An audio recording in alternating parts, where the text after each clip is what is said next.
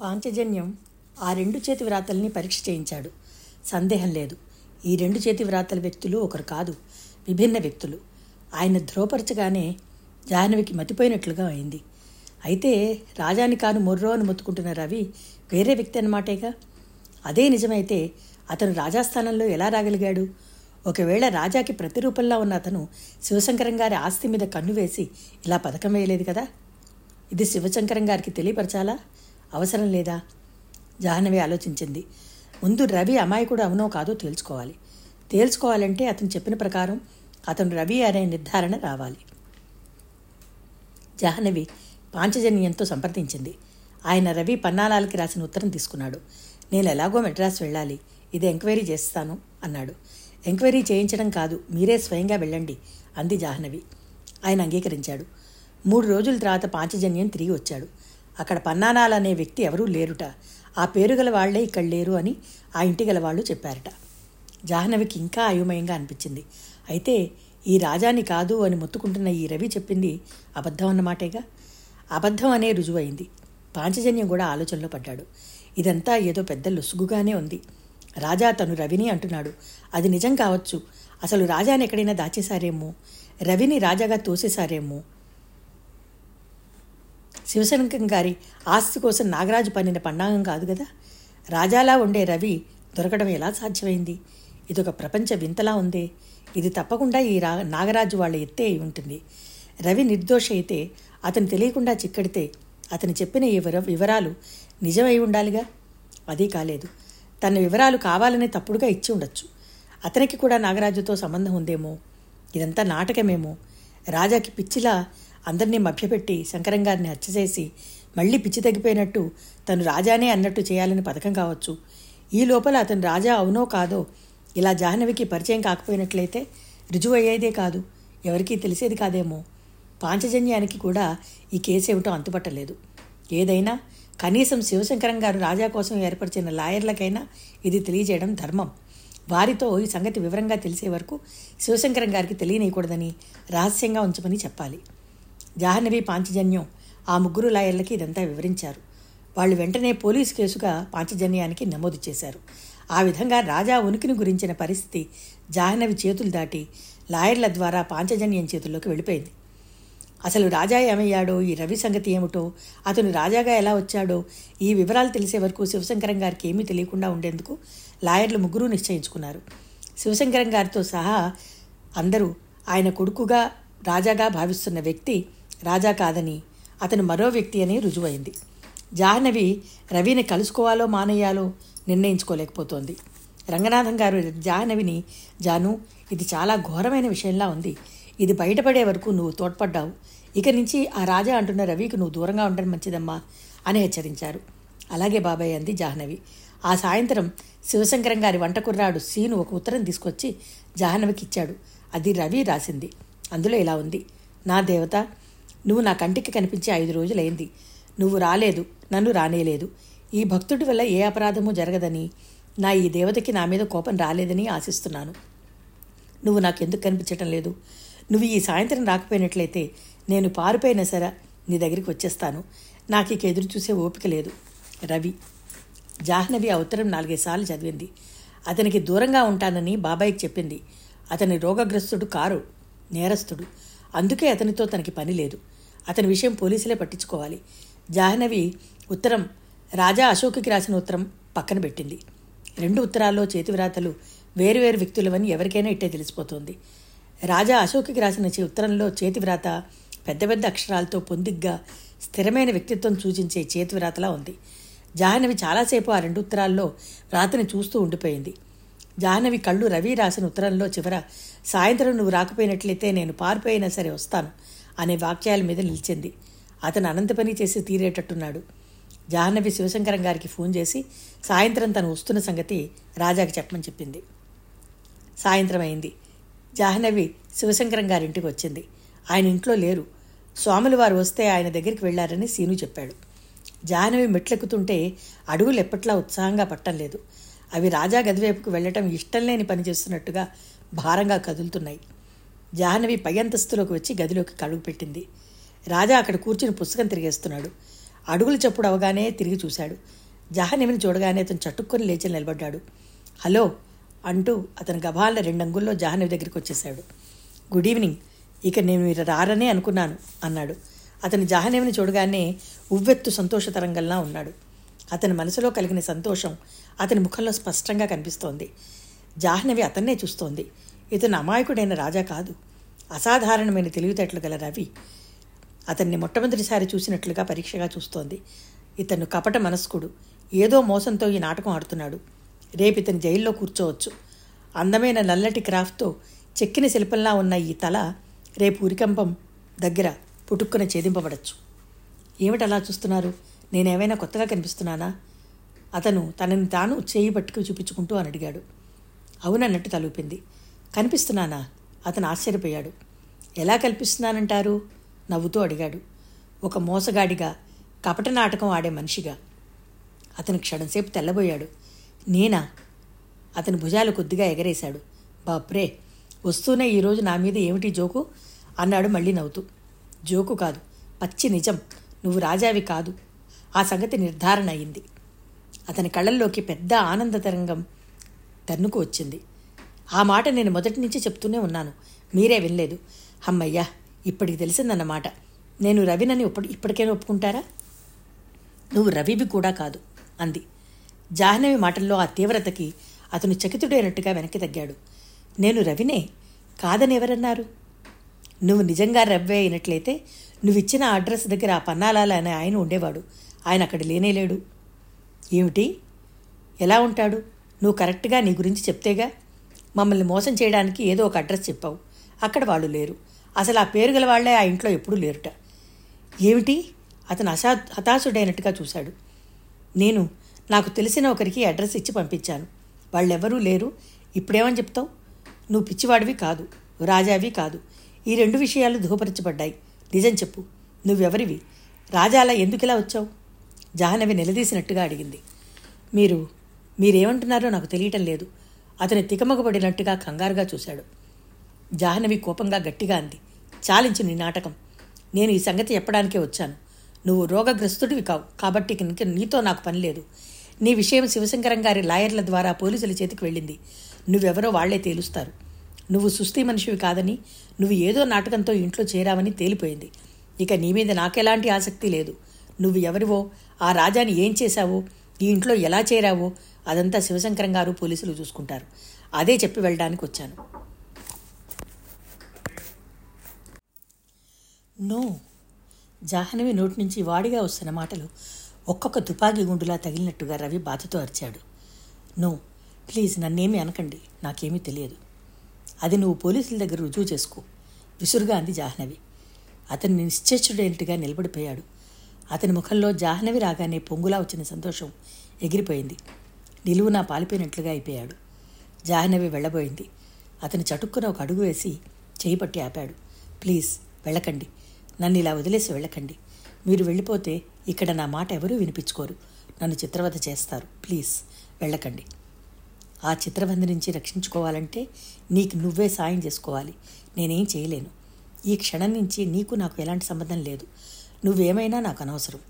జాహ్నవి అతని చేయి విదిలించేసింది. వెళ్ళబోయే ఒక క్షణం ఆగి హెచ్చరిస్తున్నట్టుగా అంది. నువ్వు అనవసరంగా అరిచి గోల చేశావా? పారిపోయాలని చూసావా నీకు మళ్ళీ ఆమంచమే గతవుతుంది. ఈసారి వీళ్ళ చేతుల్లోంచి నిన్ను భగవంతుడు కూడా రక్షించలేడు. కూర్చుని బాగా ఆలోచించుకో. ఇప్పటికైనా జరిగిందంతా ఏమిటో? నువ్వు రాజాగా ఇంట్లోకి శివశంకరం గారిని మోసం చేసి ఎలా వచ్చావు? ఆ లాయర్లకి కానీ పోలీసులు కానీ దాపరికలు లేకుండా చెప్పాయి. అదొక్కటే నిన్ను ఈ బాధల నుంచి తప్పించగలుగుతుంది. చూడు శివశంకరం గారికి ఇంకా ఈ విషయం తెలియదు. ఆయన ఇంకా నువ్వు తన కొడుకువనే నమ్ముతున్నారు. ఆయనకి ఈ విషయం తెలిసిందా? నిన్ను ముక్కలుగా కోసి కాకులకి గద్దలు వేస్తారు. జాగ్రత్త. జాహ్నవి గిరుక్కుని వెనక్కి తిరిగి గబగబా మెట్ల మించి ఇదిగి పరిగెత్తుతున్నట్టుగా వచ్చేసి కారులో కూలబడింది. కారు ఎలా స్టార్ట్ చేసిందో ఆమెకే తెలియదు. కారు రయ్యిన బయటకు వచ్చి దూసుకుపోస్తూ ఒక స్కూటర్ని ఢీ కొట్టబోయి ఎంతో కష్టం మీద ఆగింది. ఆమె డ్రైవ్ చేస్తోంది. చీకటి పట్టడంతో వీధిలో లైట్లు వెలిగాయి. ఆమె కారు నడుపుతుంటే కళ్ళల్లో నీళ్ళు తిరగసాగాయి. అతని మోసగాడని తెలిస్తే తనకెందుకింత బాధేస్తోంది? తనేమో అతనికి సన్నిహితంగా అవలేదే? అతని మీద ఆశలు పెట్టుకోలేదే? అయినా చాలా భరించలేనంత బాధగా ఉంది. అతను తన మాటలకి నిశ్చేచుడై చూడటం కూడా నటనే కావచ్చు. కానీ జాహ్నవి ఆ చూపు మరవలేకపోతోంది. ఆమె కళ్ళు తుడుచుకుంది. క్రమంగా తన మీద తనకే కోపం రాసాగింది. ఇడియట్ ఫూల్ ఏమిటి నీ బాధ? అసలు ఎందుకులా బాధపడుతున్నావు? అతను మైకేల్ కంటే అందగాడా? అరుణ్ కంటే గొప్పవాడా? కాదు మనసు అరిచింది. మరి ఎందుకు బాధపడుతున్నావు? అంతరాత్మ నిలదీసింది. ఏమో నాకు తెలియదు. విసురుగా అనుకుంది. తెలియదంటావే సరిగ్గా నిర్మోహమాటంగా చెప్పు. జాహ్నవి చెప్పడానికి సిగ్గుపడుతోంది. ఆ రోజు అశోక్ వచ్చినప్పుడు అతను పారిపోతుంటే అతన్ని నడుం పట్టుకుని ఆపిన దృశ్యం గుర్తుకొచ్చింది. కాలు జారి కింద పడ్డప్పుడు ఆ పెనుగులాటలో అతను తన మీద పడ్డాడు. ఒక్క క్షణం తర్వాత ఇద్దరికీ ఆ సంగతి గుర్తుకు వచ్చింది నేను పారిపోను ప్లీజ్ నన్ను వదులు. అతను బతిమలాడుతున్న కంఠం ఆమెకు గుర్తొచ్చింది. ఆమె నరాలు జివ్వున ప్రకంపన పొందినట్టే అనిపించాయి. తన సంస్ చదువు సంస్కారం ఏమైపోయినాయి? తను అసలు ఇలా వ్యామహితురాలు ఎలా అయిపోయింది? అతని నడకలో మాటలో కూర్చోవడంలో నవ్వటంలో ఒక రకమైన మగసిరి ఉంది. తనకి తెలియకుండానే తనలో స్త్రీత్వం అతని ఆకర్షణకు గురైందా? థ్యాంక్ గాడ్ తన త్వరలోనే బయటపడింది. జాహ్నవి ఇంటికి వచ్చింది ఎంత వద్దనుకున్నా రవి సంగతే గుర్తు వస్తోంది నో అంటూ అతను విభ్రాంతిగా చూడటమే గుర్తుకొస్తోంది. జాహ్నవి పుస్తకం చదవడానికి ప్రయత్నించింది కానీ సాధ్యం కాలేదు. పుస్తకంలో అతని ముఖమే కనిపిస్తోంది. జాహ్నవి లాభం లేనట్టుగా పుస్తకం పక్కన పడేసింది. పైకప్పు కేసు చూస్తూ పడుకుంది. నేను ఈ రాజా కోసం కానీ రవి కోసం కానీ ఈ కేసు చేతపట్టడం లేదు. శివశంకరం గారి కోసం ఆయన బాబాయ్ సాయం చేయాలని అంటే ఈ కేసు చేపట్టింది. ఇది చివరికి ఏదేదో అయ్యి ఇంకేదో అయింది. తన స్వతహాగా ఉండే జాగరూకతని విస్మరించింది. ఇది ఎలా జరిగిందో జాహ్నవికి అర్థం కావటం లేదు. ఈ క్షణం నుంచి ఆ రవి సంగతి నాకు అనవసరం. నేను అది ఎంత త్వరగా మర్చిపోతే అంత శ్రేయస్కరం. పక్కకి తిరిగి పడుకుని దిండులో ముఖం దాచుకుంది. జాహ్నవి ఎంత ప్రయత్నించినా నిద్రపట్టలేదు. జనవరి ఫస్ట్ వస్తోంది. అరుణ్ ఆ రోజున హిమాయత్ సాగర్ దగ్గర కాటేజీ బుక్ చేయించి ఫ్రెండ్స్ అందరికీ పార్టీ ఇస్తున్నాడు. జాహ్నవిని కూడా రమ్మని కోరాడు. జాహ్నవి తప్పక వస్తానని మాట ఇచ్చింది ఇచ్చిన మాట తప్పవుగా? అన్నాడతను. తప్పను అరుణ్ ప్రామిస్ అంది. Very good I like you very much అన్నాడు. థ్యాంక్ యూ అంది. జాహ్నవి అరుణ్ ఇచ్చే ఆ పార్టీ వెళ్ళడానికే నిశ్చయించుకుంది. ఎంతసేపు హాస్పిటల్ పేషెంట్స్ హఠాత్తుగా జీవితం మీద విసుగుపుట్టినట్టు అయింది అరుణ్తో కలిసి సరదాగా గడిపితే మనసులో కలిగిన ఈ చీకాకు నుంచి తప్పించుకోవచ్చు అనుకుంది.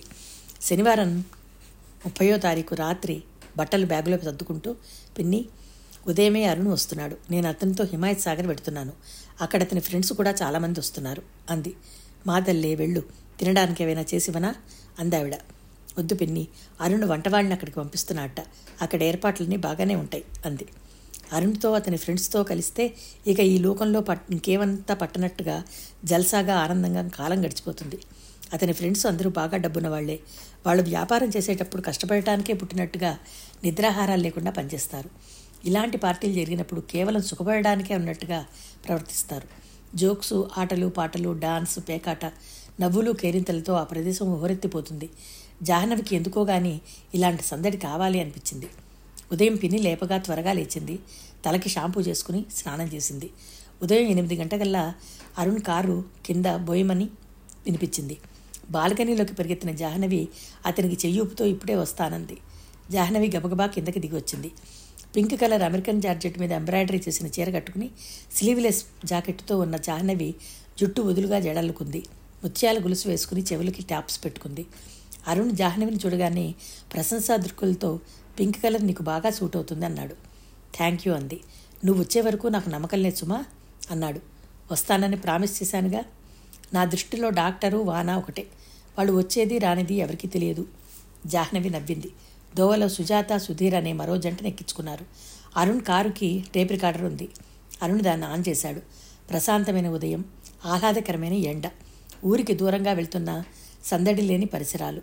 జాహ్నవికి నిజంగా చాలా హాయిగా అనిపించింది. అరుణ్ నాకు తగిన వ్యక్తేనేమో నేనే ఇతని సరిగ్గా అర్థం చేసుకోలేకపోతున్నానేమో అనుకుంది. ఇతని ప్రపంచంలో నేను ఇమడటం నేర్చుకుంటే ఇంకే గొడవ ఉండదు అనుకోసాగింది. కిద్వాయ్ కాటేజీలో వీళ్ళతో కలిసి దాదాపు పాతిక మంది దాకా ఉన్నారు. అరుణ్ చాలా విషయాల్లో డబ్బుని క్లుప్తంగా చాలా జాగ్రత్తగా వాడతాడు.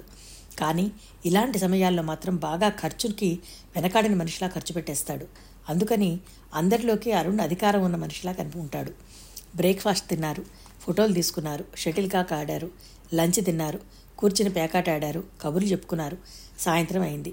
రికార్డ్స్ పెట్టారు. అందరూ జంటలుగా డాన్సులు చేస్తున్నారు. జాహ్నవి అరుణ్తో కలిసి డాన్స్ చేసింది. ఉదయం నుంచి కబుర్లు ఆటలు పాటలు నవ్వులు కేరింతలతో టైమే తెలియనట్టుగా గడిచిపోయింది. అర్ధరాత్రి అయ్యే వరకు మేలుకు ఉండి సరిగ్గా పన్నెండు గంటలకి కొత్త సంవత్సరానికి స్వాగతం చెప్పడానికి సన్నాహాలు చేస్తున్నారు. చెవులు అదిరిపోయే బీటుతో మ్యూజిక్ వినపడుతోంది. రాత్రి పది గంటలైంది. జాహ్నవి మధ్యలో ఒకసారి మళ్ళీ పినతండ్రికి ఫోన్ చేయడానికి వచ్చింది. తను ఎక్కడున్నా రెండు గంటలకు ఒకసారి ఇంటికి ఫోన్ చేస్తూ ఉంటుంది. అది జాహ్నవికి అలవాటు. ఫోన్ మొగ్గాన్ని అవతల నుంచి పింతల్లి ఫోన్ ఎత్తింది. ఇంకా నిద్రపోలేదా పిన్ని? అంది జాహ్నవి. పోలేదమ్మా. గంటకోసారి ఏముంటాయే? అని పిన్ని విసుక్కుంటుంది.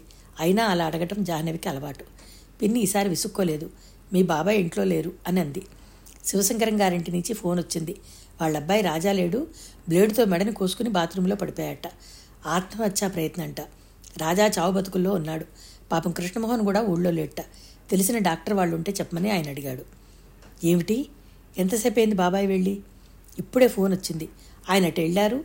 నువ్వు ఇటు ఫోన్ చేసావు జాహ్నవి వెంటనే ఫోన్ పెట్టేసింది. రవి మెడని బ్లేడ్తో కోసుకున్నాడా? ఆత్మహత్య ప్రయత్నం చేశాడా? చావు బతుకుల్లో ఉన్నాడా?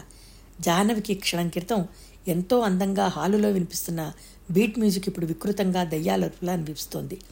పాపం డాక్టర్ మోహన్ కూడా కృష్ణ ఊళ్ళో లేట ఎవరైనా డాక్టర్ చెప్పమని ఆయన ఫోన్ చేశాడు. జాహ్నవికి కళ్ళు తిరిగినంత పనైంది. అందరూ మ్యూజిక్కి అనుగుణంగా డాన్స్ చేస్తున్నారు. వాళ్ళెవరూ ఈ లోకంలో లేరు. అరుణ్ కూడా సుజాతతో కలిసి డాన్స్ చేస్తున్నాడు. జాహ్నవి ముఖాన్ని చిరుచమటలు పట్టాయి. టేబుల్ మీద పడేసిన కారు తాళాలు తీసుకుంది. వెంటనే బయటకు వచ్చింది. కొద్దిగా వెన్నెలుగా ఉంది. జాహ్నవి కారు స్టార్ట్ చేసింది. యువతలకు వచ్చేసింది. అర్ధరాత్రి అవుతోందేమో వీధులన్నీ నిర్మానుష్యంగా ఉన్నాయి. రోడ్ల మీద అక్కడక్కడ కొత్త సంవత్సరానికి ఆహ్వానించడం కోసం తాగి వీధుల్లో తిరుగుతున్న వ్యక్తులు కనిపిస్తున్నారు. జాహ్నవి యాక్సిలేటర్ మరింత నొక్కింది. రవి ఆత్మహత్య చేసుకున్నాడా? My God! జాహ్నవి నొక్కి పట్టింది. అతని ఆత్మహత్యకి తను కూడా బాజురాలా కారు బాణంలా దూసుకువచ్చి శివశంకరం గారింటి ముందు ఆగింది. ఆ ఇల్లంతా లైట్లు వేసి ఉన్నాయి. జనం చాలామంది ఉన్నారు. కార్లు చాలా ఆగి ఉన్నాయి. జాహ్నవి గభాల్ల కారు ఆపి పరిగెత్తుకుంటూ ఇంట్లోకి వచ్చింది తూనిగిలా మెట్లెక్కి పైకి రవి గదిలోకి వెళ్ళింది. అక్కడ ఒక డాక్టరు నర్సు సాయంతో రవి కంఠానికి రక్తం రాకుండా ఆంపడానికి బ్యాండేజ్ చేయడానికి ప్రయత్నిస్తున్నారు. మంచం మీద రవి స్పృహ లేకుండా పడి ఉన్నాడు. రవి బట్టలు రక్తంతో తడిసిపోయాయి. పక్కంతా తడిసిపోయింది. బాత్రూమ్ నుంచి అతను తీసుకొచ్చారు కాబోలు. అక్కడంతా రక్తం పడి ఉంది. జాను నువ్వెట్లా వచ్చావమ్మా? అన్నారు రంగనాథం గారు ఆశ్చర్యంగా. జాహ్నవి ఆయన మాటలు వినిపించుకోలేదు. అసలు అక్కడ తన ఇంకెవరి ఉనికిని గుర్తించనేలేదు డాక్టర్కి తనని తాను పరిచయం చేసుకుంటూనే రవి చేతిని అందుకుని పలుసు చూసింది. అది చాలా వీక్గా ఉంది. ఉస్మానేకి తీసుకువెళ్తున్నాం అన్నాడు ఆయన. నో జాహ్నవి గభాల్ని అక్కడున్న ఫోన్ తీసి నెంబర్ డయల్ చేసింది. రమా నర్సింగ్ హోమా నేను డాక్టర్ జాహ్నవిని మాట్లాడుతున్నాను. వెంటనే అంబులెన్స్ పంపండి. అంబులెన్స్తో ఆక్సిజన్ పంపండి. సూసైడ్ కేసుని అడ్మిట్ చేయాలి అంటూ శివశంకరం గారి అడ్రస్ చెప్పింది. నేను ఉస్మాయాకి తీసుకువెళ్ళాలనుకుంటున్నాను అన్నాడు doctor. Thank you. Thank you very much for your kind help. ఇతను నా పేషెంట్. నేను వచ్చాను. ఇక అతని సంగతి నేను చూసుకోగలను అంది. శివశంకర్ గారు ముందుకొచ్చారు. జాను డాక్టర్ గారిని నేనే పిలిచానమ్మా అనబోయారు. జాహ్నవి ఆయన్ని వారించింది. అంకుల్ నేను సమయానికి లేను కాబట్టి ఆయన పిలిపించారు. నేను వచ్చాను. ఇక ఆయన అవసరం లేదు. మంచం మీద కూర్చుని రవి చేయి అందుకుని పల్స్ చూస్తూ అంది. సీను వీళ్ళందరినీ ఇక్కడి నుంచి గుమిగూడవద్దని చెప్పు. పేషెంట్కి గాలి కావాలి క్విక్ అంది. ఆ స్వరం అధికారయుతంగా ఉంది. ఆ క్షణంలో శివశంకరం గారు కూడా జాహ్నవిని కాదనలేకపోయారు. పది నిమిషాల్లో అంబులెన్స్ హార్న్ వినిపించనే వినిపించింది అది శివశంకరం గారి ఇంటి ముందుకు రాగానే అందులోంచి కుర్రాళ్ళు స్ట్రెచర్ తీసుకుని వచ్చారు. జాహ్నవి సాయంతో వాళ్ళు దావి దాని మీద పడుకోబెట్టి తీసుకెళ్ళి అంబులెన్స్లో ఎక్కించారు జాహ్నవి కూడా రవితో పాటు ఎక్కింది. ఆక్సిజన్ అతని ముక్కుపుటాలకు పెట్టింది. ఆ అంబులెన్స్ ముందుకు పెడుతుంటే వెనక కారులో శివశంకరం గారు రంగనాథం గారు మరికొంతమంది మిక్షులు రాసాగారు.